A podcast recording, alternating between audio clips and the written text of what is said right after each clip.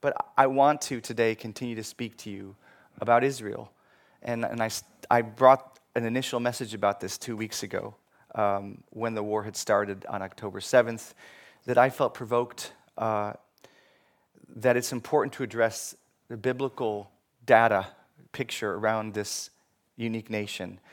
And and again, I want to repeat this disclaimer that I brought last time, that I'm not trying to advocate a political support position on the present crisis. Um, it's very difficult to know what to say. I think there are some things that are clear. I think there are some things that, that are harder to see. But you know, there are sometimes I hear folks in churches speak as if unbelieving Jewish people and the and Israel as a nation that's that's secular and unbelieving largely, that they're going to escape God's judgment for their sins just because they're Israel and just because they're Jewish.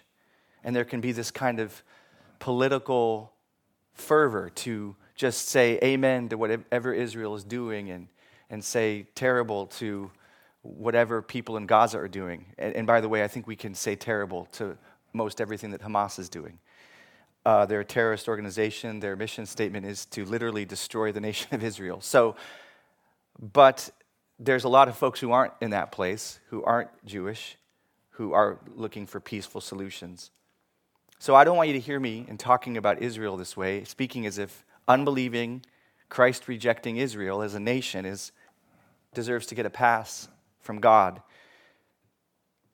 And, and and sometimes I can detect in myself that kind of thing, and even a a deep-seated hatred for Islamic terrorists, like the kind that attacked Israel on October seventh, and kind of let that reality wash over all Muslim people for me, that I, I can lack mercy in, in my heart that needs to be there, and, and that's wrong too. Um, I don't. I think Islam is a false religion, and I think like every system that rejects the truth about Jesus Christ, it has a demonic force behind it. Um, but we're called to love our enemies, and to pray for those who persecute us, and to bless those who curse us, and to trust justice and vengeance to God's hand as individuals.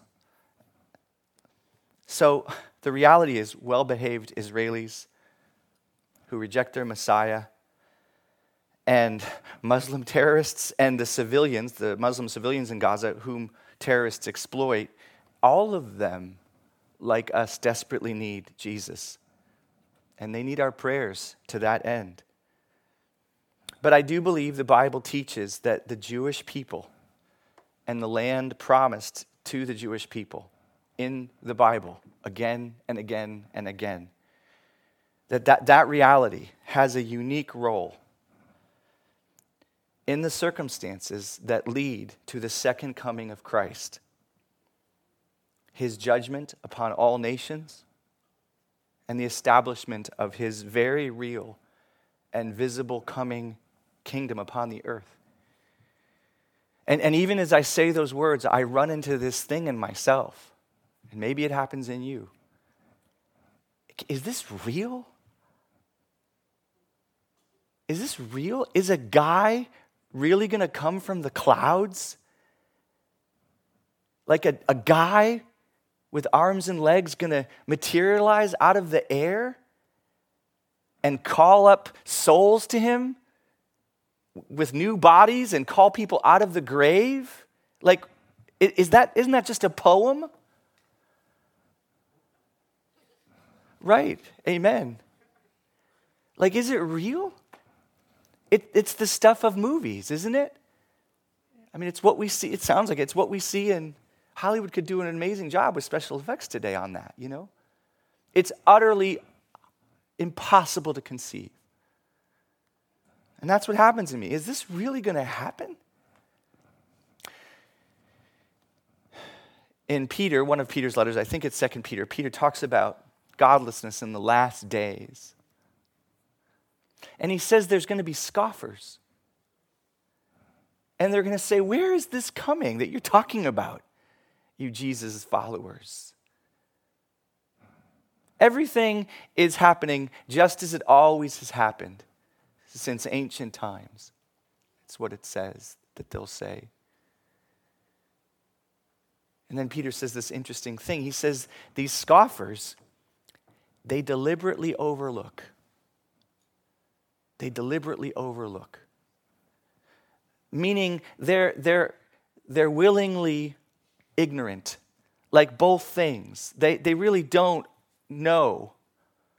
But they also have made a decision not to know. Like that's what I think he's getting into the crux of. And he talks about how they're not paying attention to God's revelation in history. They're not paying attention to God's revelation in history.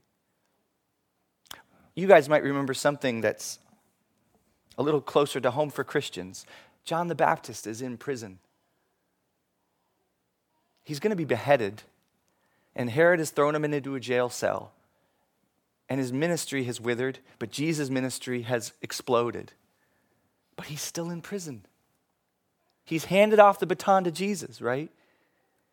Jesus is the Messiah to John. He's the king of Israel who's come to establish the nation and drive out Israel's enemies and establish justice over all the earth.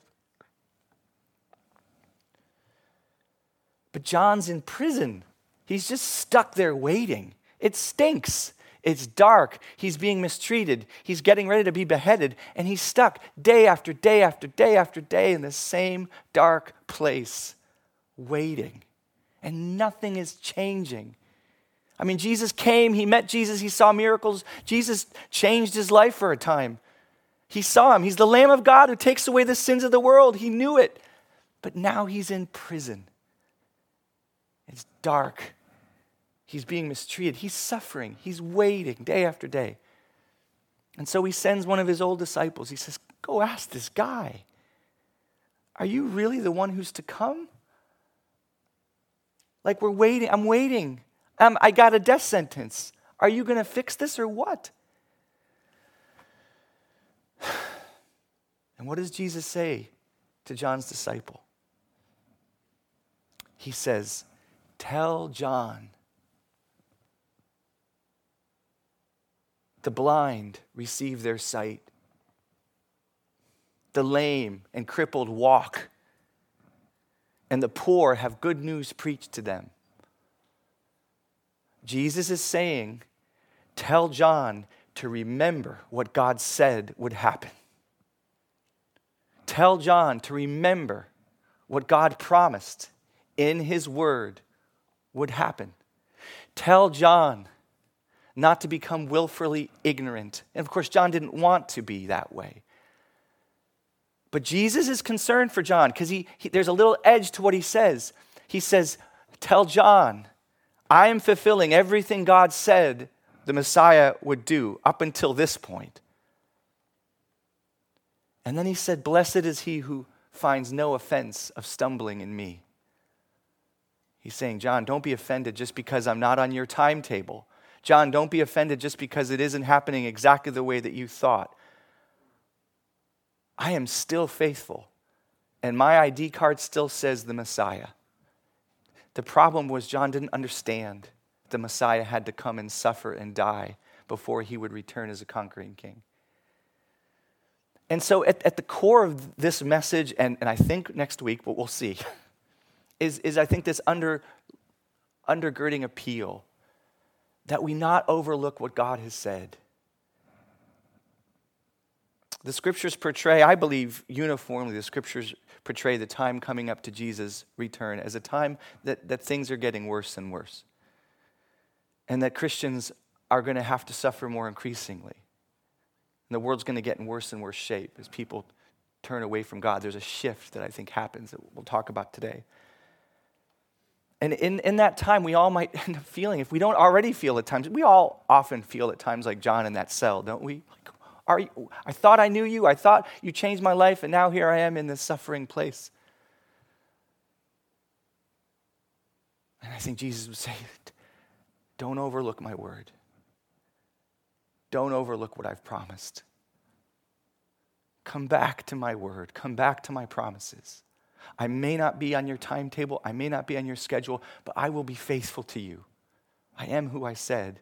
And so this exercise of looking at Israel, and my, my desire not to get into politics, is really because I want us to look at what God has said, these promises. because I want them to strengthen us, that, that this is true, that this book is reliable, that this book is a miracle.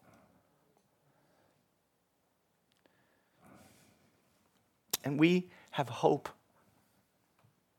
that's unshakable, just as this book says, and that we know where to go a little bit better maybe than we might when we walked in this morning about some of these things.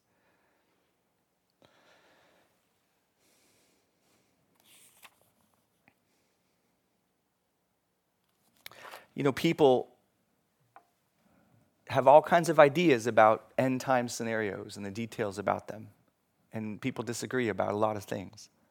And I think that's okay and reasonable. It's it's really tricky. One of my favorite um, sayings about the end times comes from, I think it's something Wayne Grudem said, but he might have coined the phrase off of somebody else, but it goes something like this. End times theology is is very difficult, partly because it hasn't happened yet. You know, it's just like, it's hard to see. We see in part. But I'd like to offer you guys this idea of the shape of history. That's where this phrase came to my mind this, this week, and I'm super excited about it. It's like, okay. But I am, I'm excited about this phrase. It came to me. Maybe it's from the Lord. I don't know. It doesn't sound evil. It's called the shape of history. The shape. If I could write a book on end times, I'd call it the shape of history. What I mean by the shape of history is that a shape of something is really its outline. Like you don't think of the details of something when you think of the shape of something. You think of the broad contours of it, right? The shape of history, the shape of a pear, the shape of a banana. I don't know if the banana's got black spots or dark spots or how ripe it is or when it's falling off the tree, but I know the general shape of a banana. And I'd like to posit to you that I think, even though there's lots of disagreements between, you know, amil and premil and There's, there's so much agreement across the theological schools that's worth considering, that, that I think gives us a shape of history, that we can say with like confidence and like excitement um, and, and fear of the Lord, but, but more, I think, confidence that, wow, the shape of history looks like God said it would look. It doesn't look like a banana. It doesn't look like an apple, but it does look like that, you know? It, it does look specifically like this specific way in, in some ways that though we can't see all the details, we can see the shape. So, some review. If you recall the last time, two weeks ago, if you were here, I asked you to reflect on this call that God had given Abraham in Genesis twelve and seventeen. He, he gives this call over and over again to Abraham and to his sons. He promises to, to bless the whole world through Abraham and through his descendant. The whole world is going to be blessed through Abraham. This is when no one was talking to God, as far as we can tell, in the whole world. Post-flood, post-Babylon, God's like, I got to get this going. I'm calling Abraham. I'm going to start things redemptively afresh through this man. But he makes this promise to give him a homeland. And he says this homeland is going to be an everlasting possession. And he says that again and again. And then he follows up with the promise of the land through the prophets again and again and again. I'm going to give you this land. I'm going to give you this land. It's all over the place. And if you didn't hear the message last week, I'm not going to go over those verses. So go back and listen to that message. I can tell you how to get it if you didn't. I actually emailed you guys this week. I was like, get this message. So um, I'm not trying to make you feel bad. I just, I don't. I'm trying to tell you why I'm not going to go back over those verses. But God gave this homeland specifically to Abraham's son Jacob, whom God renamed what? What did God rename Jacob? Israel. Israel. That's why we call it the nation of Israel. It's the nation of Jacob. All of Jacob's children by the flesh, all twelve sons, became the inheritors of this land according to God's promise. They're the twelve tribes of Israel, Jacob's son. Every Jewish person that you meet who's really Jewish, you go back far enough, their dad, dad, dad, dad is Jacob. When God sent Jesus to Jacob, to Israel, to the nation, as he promised, he sent them as he sent him as their long-awaited Messiah who would redeem them and establish them in the land forever and who would rule over all the earth from David's throne. God had prepared them with these promises and enticements about this Messiah they're going to send. He's going to take his throne in Jerusalem, and from Jerusalem, he's going to rule the whole earth. It's, it's, it's in many places in Scripture. And that's why John in the prison cell is like, what is up with this guy? Let me languish in here in this prison. He's supposed to take David's throne in Jerusalem and rule the whole earth. It's promised again and again and again and again. Isaiah nine, Psalm two, Daniel seven, Zechariah fourteen. But the nation did something tragic with their Messiah. They rejected him. They handed him over to the Romans to be crucified. And this, of course, was just as God had predicted in prophecies like Isaiah fifty-three, Daniel nine, Psalm one eighteen. And, of course, this was all in God's plan, because in the holy irony of God, Jesus' rejection makes a way of salvation for the whole world through his blood. And so Israel's rejection of the Messiah becomes the mechanism by which God fulfills this promise that he made to Abraham to bless not just Israel, but the whole world. And he does it through the rejection and murder of his son. Talk about making lemonade out of lemons. Or an omelet out of cracked eggs. But that's what God does. It's as old as the garden. It's as old as Joseph when, when he said to his brothers, you meant it for evil, but God meant it for good. And so it's true of everything in our lives, that what Satan and the flesh and the world means for evil, God triumphs and uses it for our good eventually. However, the rejection of Christ also brought a terrible judgment on the nation of Israel.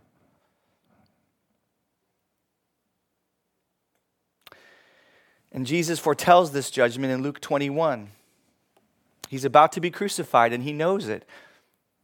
And he's telling the disciples that this great judgment is going to come on Israel and on Jerusalem for rejecting him. And this is one of these verses I want you to really listen. If you want to turn there, you can. But I'm going to say it. It's in Luke chapter twenty-one. There's three, I think, three kind of verses like this where I'm going to say, please go there. And this is one of them.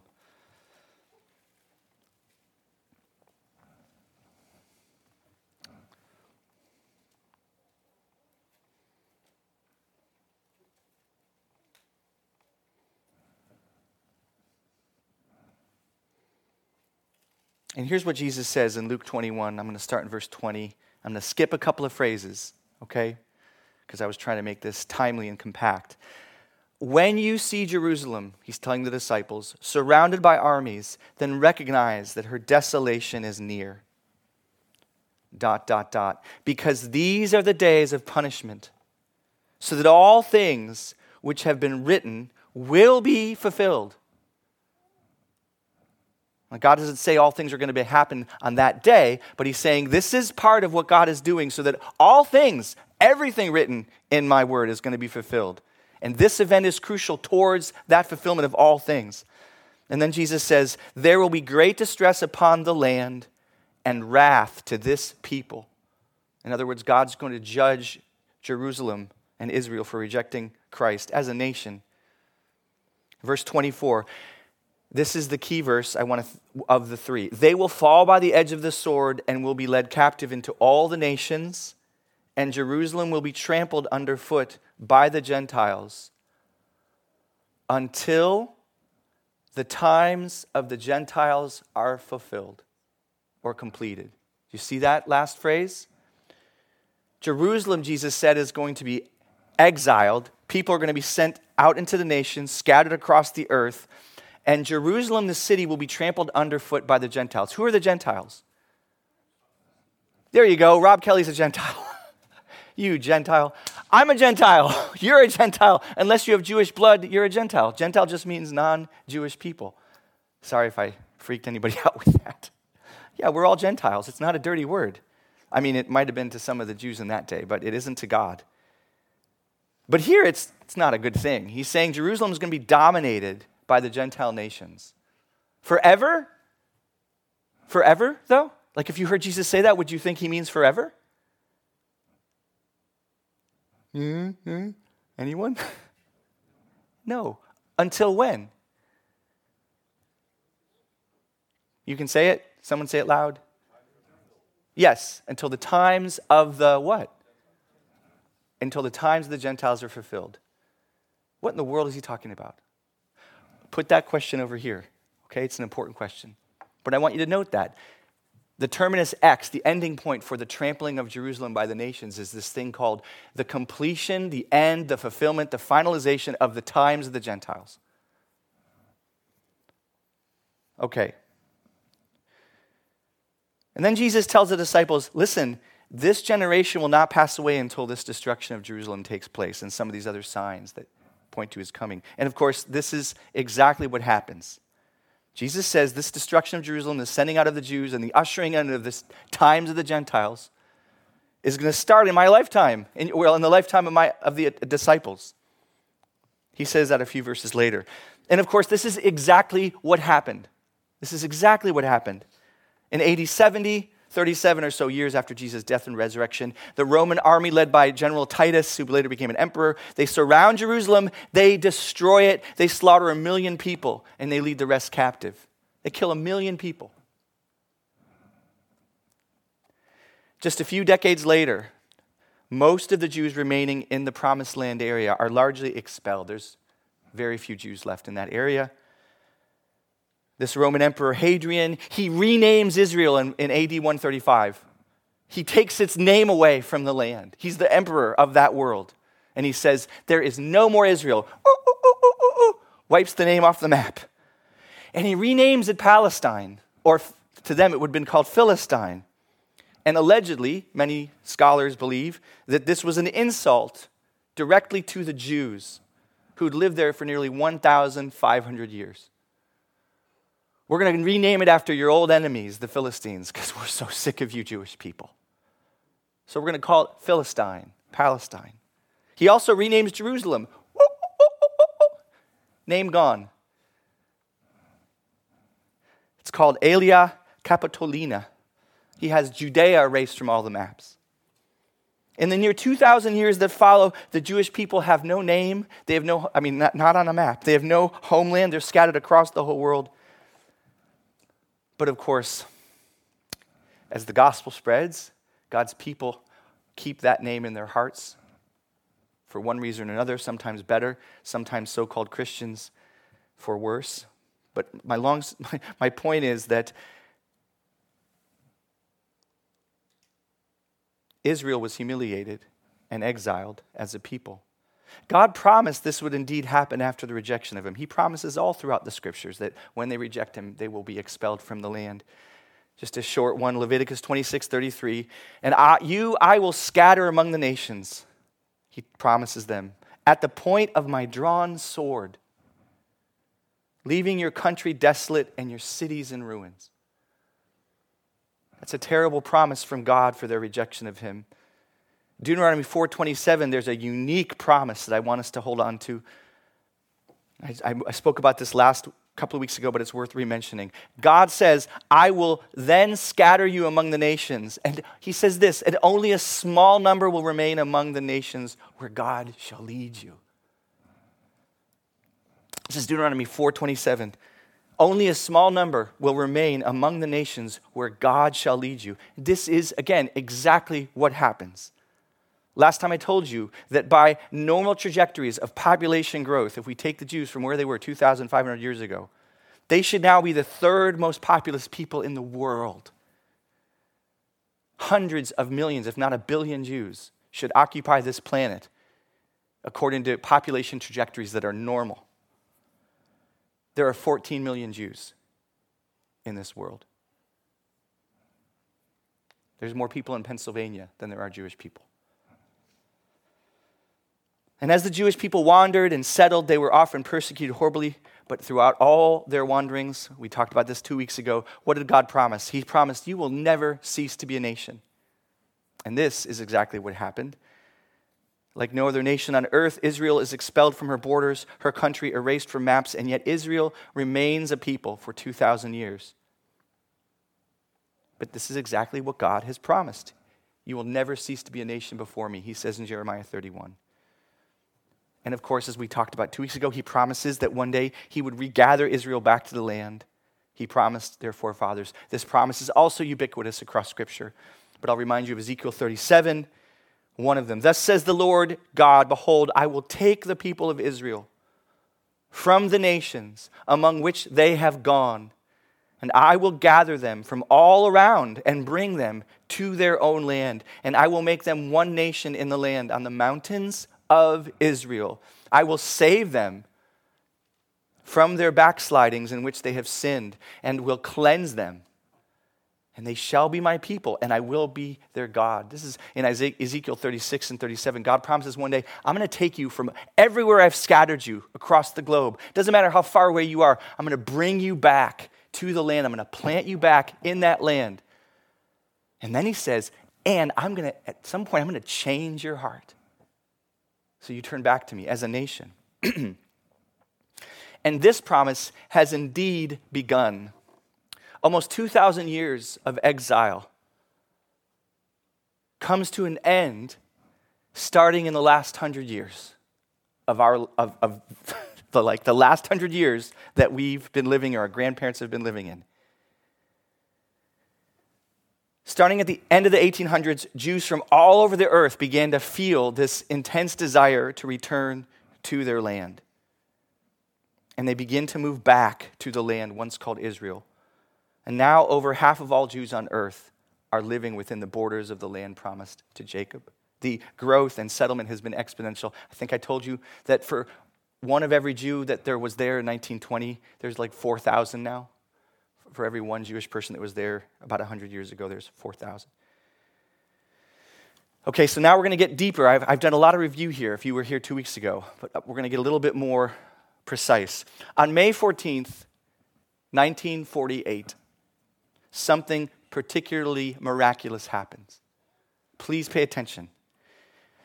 The leader, that sounds like, I'll forget, sorry. May fourteenth, nineteen forty-eight, the leader of the Jews living in what was then called Palestine officially say, no, this isn't Palestine, this is Israel. We are a nation again for the first time in two thousand years. A lot of political things I could talk about that led up to that, but they said it for the first time in two thousand years. This is Israel, this land is Israel, we are Israel. And though it was a land much smaller than the land God promised Jacob, it was part of that land, and it was the end of two millennia of Israel having no homeland. On the same day, on May fourteenth, nineteen forty-eight, the functional king of the earth, kingly nation of the whole earth at that point, of the Gentiles, which is the United States, the most powerful nation in the globe, affirms on that same day, against a lot of political oppos- opposition, affirms that decree. And at that point, the U S had so much clout, it just didn't matter what anybody else said. It was done. It ended all debate on the world stage. Israel's a nation again in the promised land. The U N sanctions it eventually. One day, May fourteenth, nineteen forty-eight. What is particularly miraculous about this day, why I'm bringing this to you, is because twenty-seven hundred years before Isaiah, twenty-seven hundred years before, Isaiah predicted the rebirth of Israel as a nation. And he predicted it happening in one day as a miracle. He says it's going to happen in one day. This is Isaiah sixty-six, verse eight. He's talking about God restoring all things. Isaiah sixty-six is about God's restoring all things, and a lot of stages in that restoration. But here's what he says in Isaiah sixty-six, eight. He literally asked this question rhetorically. Who has heard such a thing? Who has seen such things? Can a land be born in one day? Can a nation be brought forth all at once? As soon as Zion travailed, she also brought forth her sons. Shall I bring to the point of delivery and not bring delivery? Can a nation be born in a day? Isaiah asks. And in nineteen forty-eight, on May fourteenth, God said yes. And the context of that passage is the restoration of all things, including Israel to the land, God's covenant promises, and the establishment of his kingdom on earth. The very next day, after May fourteenth, Israel was attacked by all her nearest Muslim neighbors. More wars followed, one after the other. Israel wins each of them and amasses more land at each war. And in a six-day war in nineteen sixty-seven, Israel takes control of Jerusalem. This is a lot of history, but I'm, I'm, I'm not just throwing history at you to give you an academic class. This is related to Scripture. In nineteen sixty-seven, Israel takes back control of the city of Jerusalem for the first time since A D seventy. Now, Israel taking control of Jerusalem should provoke us. I'm not a date center. No one knows the day or the hour. But this, if I could put it in colloquial terms, this should freak us out a little bit. Luke twenty-one twenty-four, and they, the Jews, will fall by the edge of the sword and will be led captive into all the nations, and Jerusalem will be trampled underfoot by the Gentiles. It will be dominated by the Gentile nations until the times of the Gentiles are fulfilled. Jesus says that the terminus X, the end point of Jerusalem's domination by the Gentile nations, is correlated with the time of the Gentiles coming to an end. And let me tell you, in the context of Luke and in the context of Matthew and Mark, when you read about this same, this same pericope or, or predictions he's making, complex of predictions he's making, the next move is the return of God. The next move is the return of the Son of God.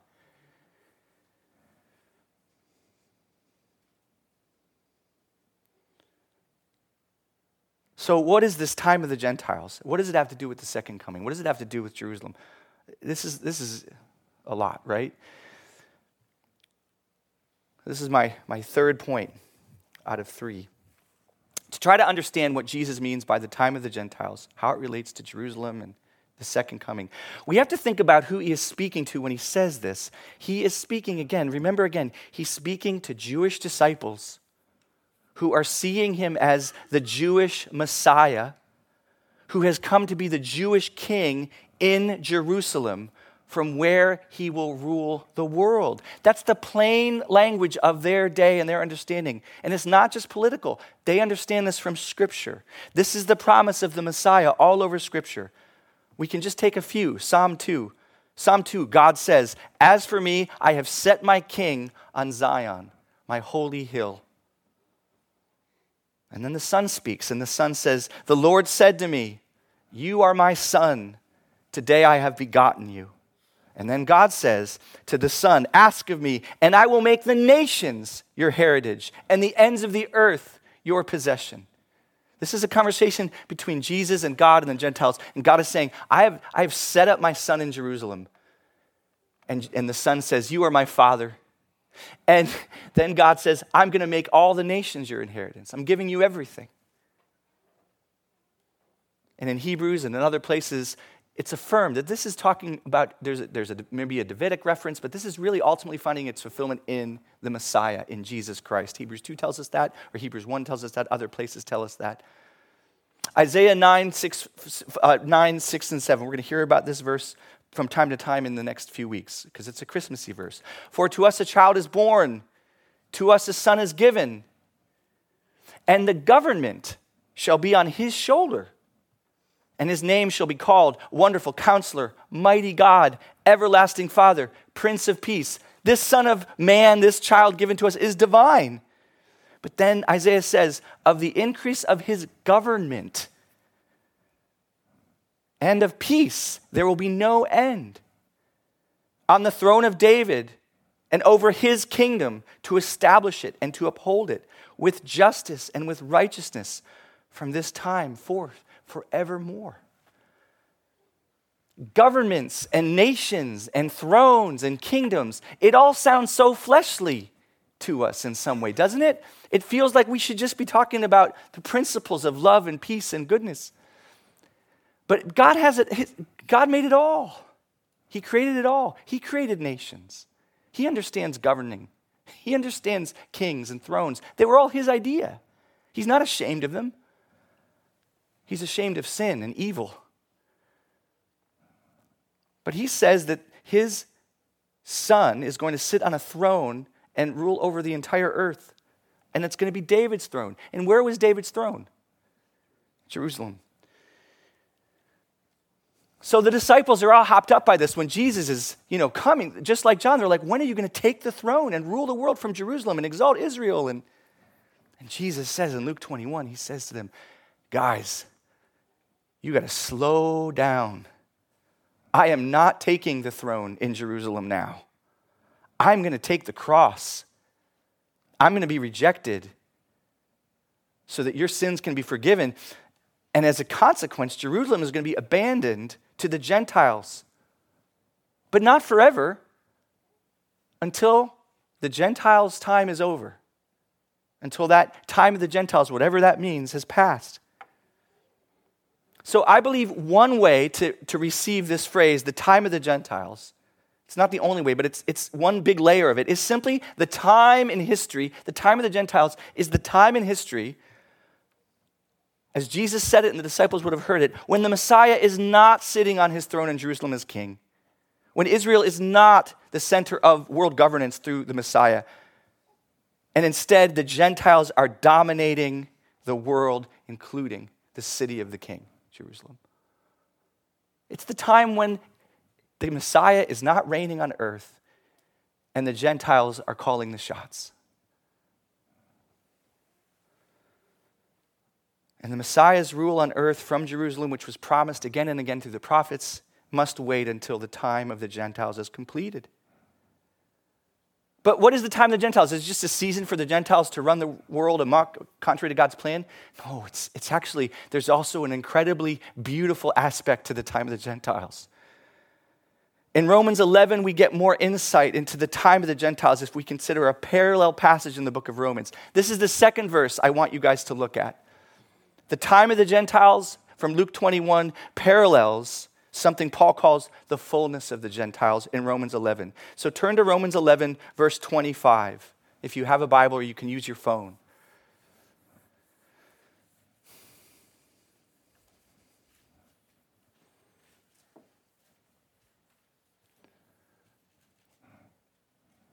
Hey, listen, David. Just because some of this might feel fire hosey, are we? Re- I just want to double check. Are we recording this? Okay. You guys can like slow it down to half speed. I believe the time of the gent. That's what I would probably need to do. I'm not making fun of you guys, but we need a little breather. Okay, Romans eleven. Paul is trying to explain. Listen what he's doing. He's trying to explain to the church, to the Jews and Gentiles making up this baby church in Rome. He's trying to say, listen, Israel rejected the Messiah as a nation, right? Some Jews came in, but, but mostly Israel as a nation rejects the Messiah. And Paul keeps telling them in Romans nine through eleven, but God's not given up on them. He still made these promises to, to Abraham, to Isaac and Jacob. He's going to keep his promises. He's not giving up on Israel, on that nation. Paul's in anguish, he says at the beginning of chapter nine. He's in anguish, full of grief about the rejection of Christ. But God made all these promises. And so Paul predicts a day when God will turn the nation of Israel, not just pockets of remnants, people saved here and there, but that the nation will turn their heart back to him.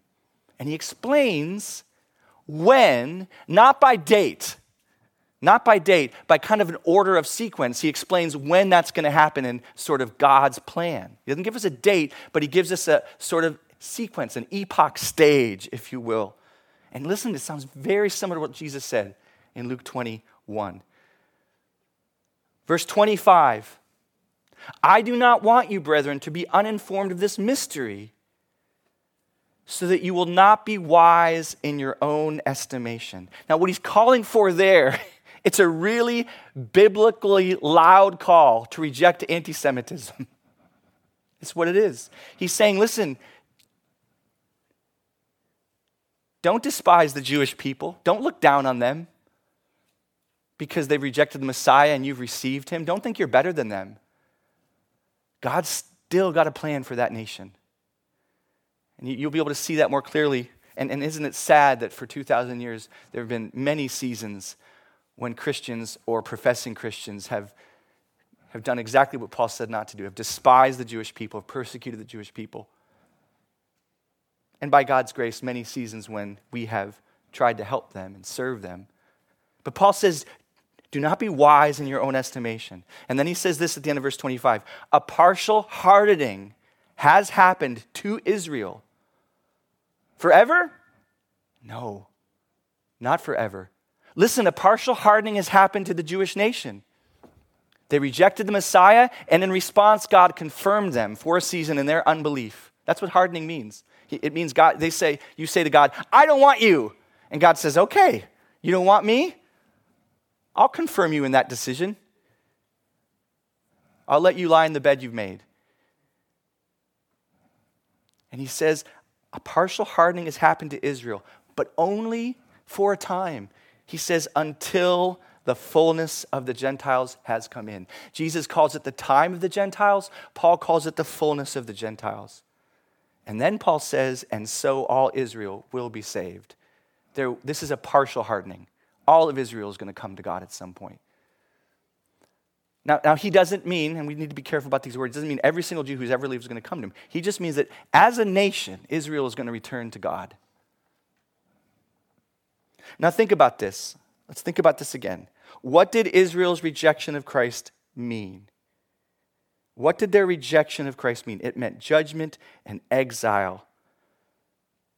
And, and very technically speaking, the loss of Jerusalem. That was kind of the point of the spear. Jerusalem represented the temple. It represented the seat of the Messiah. It is David's city, the holy city. It represents the place from which, in many prophecies, the Messiah rules the world. And that dream dies in A D seventy because they reject Christ. But it's also meant that the gospel that Israel rejects goes to the ends of the earth and brings millions upon millions upon millions of Gentiles to salvation through the Jewish Messiah.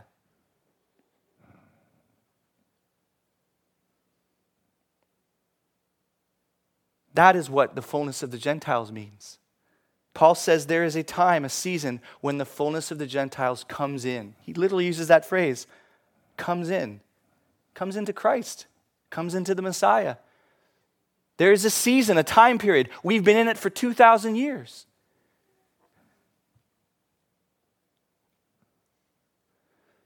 Doesn't this sound so much like those of you who know Matthew twenty-four? Doesn't this sound exactly what Jesus said in Matthew twenty-four? He says, at the rejection of the Messiah, Jesus says, this gospel of the kingdom will be proclaimed throughout the whole world as a testimony to all nations. And then Jesus says, and then the end will come. I have shivers right now. Hair on the back of my neck and my... Do you see the shape of history? Does anyone see it? Am I just a really bad preacher? I'm not talking about days or hours, but I'm talking about the shape of history. Paul says, there's a Jesus says there's a time of Gentiles when, when Israel and Jerusalem is humiliated.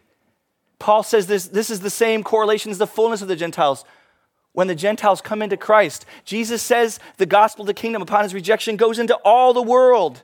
And then the end will come. In the context of Matthew twenty-four, it's clear what the end means. The end means the coming of the Messiah from the clouds with hands and feet in a body, this thing that's almost impossible for us to imagine.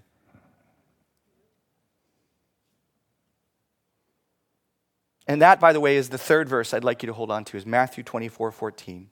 Matthew twenty-four fourteen. Matthew twenty-four fourteen. This gospel of the kingdom will be proclaimed through the whole world as a testimony to all nations, and then the end will come. I think these three passages correlate to the same thing. I think that the time of the Gentiles, during which Jerusalem is trampled on and dominated by Gentile nations, is parallel with the fullness of the Gentiles that ends with Israel's restoration in Romans eleven, twenty-five, and twenty-six. And I think that correlates with Matthew twenty-four, that the gospel of the kingdom is proclaimed throughout the whole world as a testimony to all nations, and then the end will come. And that's Matthew twenty-four fourteen. And I can I can give you these verses and tell you them and email them, okay? I, I just, that's really my, my point here is these things all come together, and I believe they're talking about the same shape of history.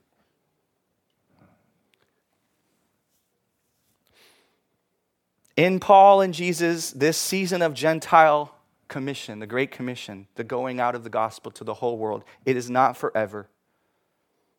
It ends with the return of Christ at his second coming. But here's what the second coming means to the Jews in Romans eleven twenty-five and twenty-six and twenty-seven. The deliverer will come from Zion.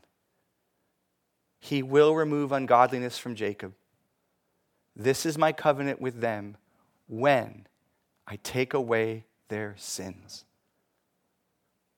The culmination, the end of this fullness of the Gentiles, it bleeds into this moment when God in Christ from Zion, which is another word for Jerusalem, removes ungodliness from Jacob. Jacob is Israel. Removes ungodliness from the nation. This is my covenant with them when I take away their sins. Paul is saying God has not yet taken away the sins of the nation. There are some Jews who've come to Christ over the last two thousand years, thank God.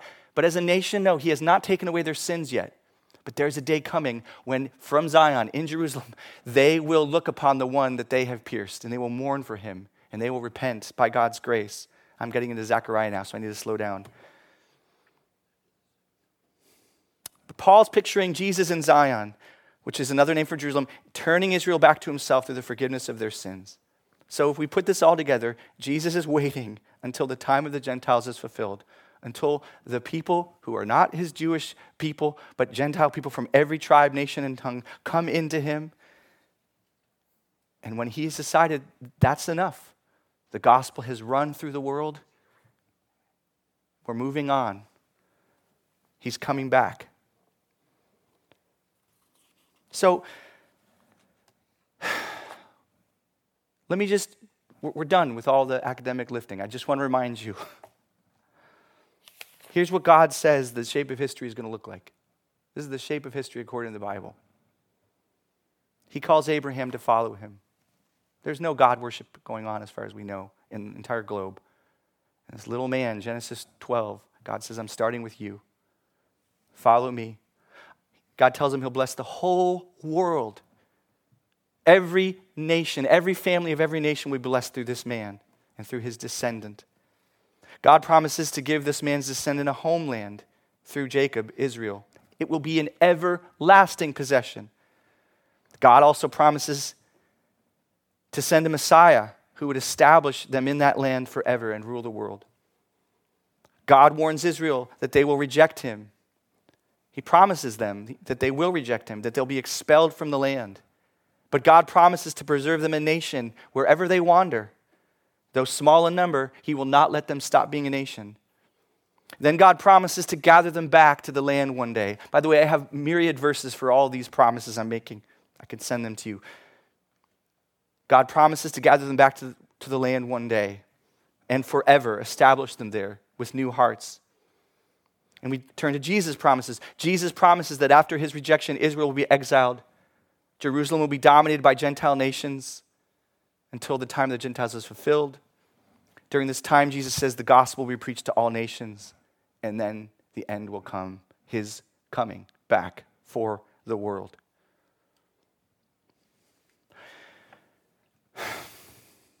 Brothers and sisters,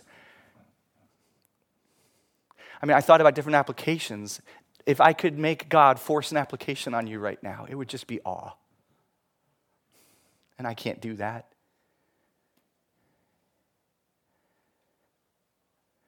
But everything, everything, including the rejection of the Messiah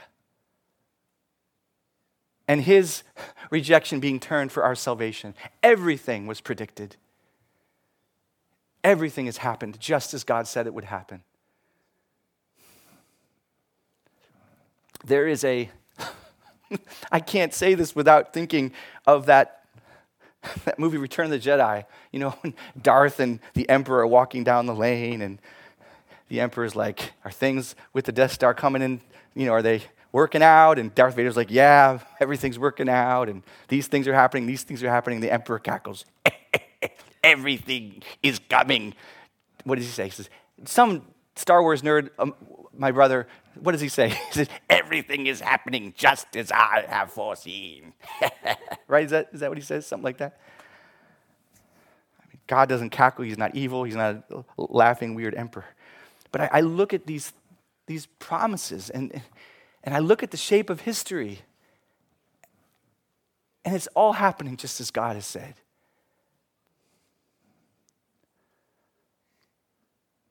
I got to pray a little bit about this, but my plan right now is next time to take you guys to Zechariah twelve, thirteen, and fourteen and do a really concentrated look. If you want to look ahead at Zechariah twelve, thirteen, and fourteen, because God, he, he paints a scenario which, just like the shape of history I've detailed, is getting even more detailed. And, and it looks impossibly like exactly what's what's blossoming in our world today. And I won't I won't ruin it. You can read ahead, and, and I'm not saying it's happened yet, but I'm just saying it's like all the chess pieces, you know, it, it, they're all coming to the place that God says. It's like his Bible has been telling us, I'm going to put the king here, I'm going to put the rook here, I'm going to put the pawn here, I'm going to put the bishop here. And you just look at history, and for the love of God, it is all happening just like he says. It is, and, and I just, I want us to be in awe. I want us to fear him and to love his word and to know that this is reliable. I want us to be sobered because he's really serious. He's really faithful. He does what he says. I want us to have hope because he's the king. And though we might be in a prison cell with John the Baptist, he is doing exactly as he said. And blessed are we if we take no offense at him and stumble, but we say, okay, Lord, behead me if you must, but resurrect me like you promised. Because you're the king, you're sovereign, you're in control, and you promised, and not just to come back for me, thank God, but closer to our heart, perhaps, you promised manna for every day. You promised to give me enough to make it through today. So please fulfill your promises to me. I want us to cry out to him if we don't feel that, to bang on his door, to keep imploring him, saying, give me this grace and mercy you promised me. You're doing all these other things just as you said. So where's the help I need today, Lord? Answer me. Do not be far from me. I want you to respectfully yell at your dad and tell him you need his help. Respectfully yell at your dad. I just mean cry out respectfully. I don't mean yell at him. I mean, hopefully you guys got that.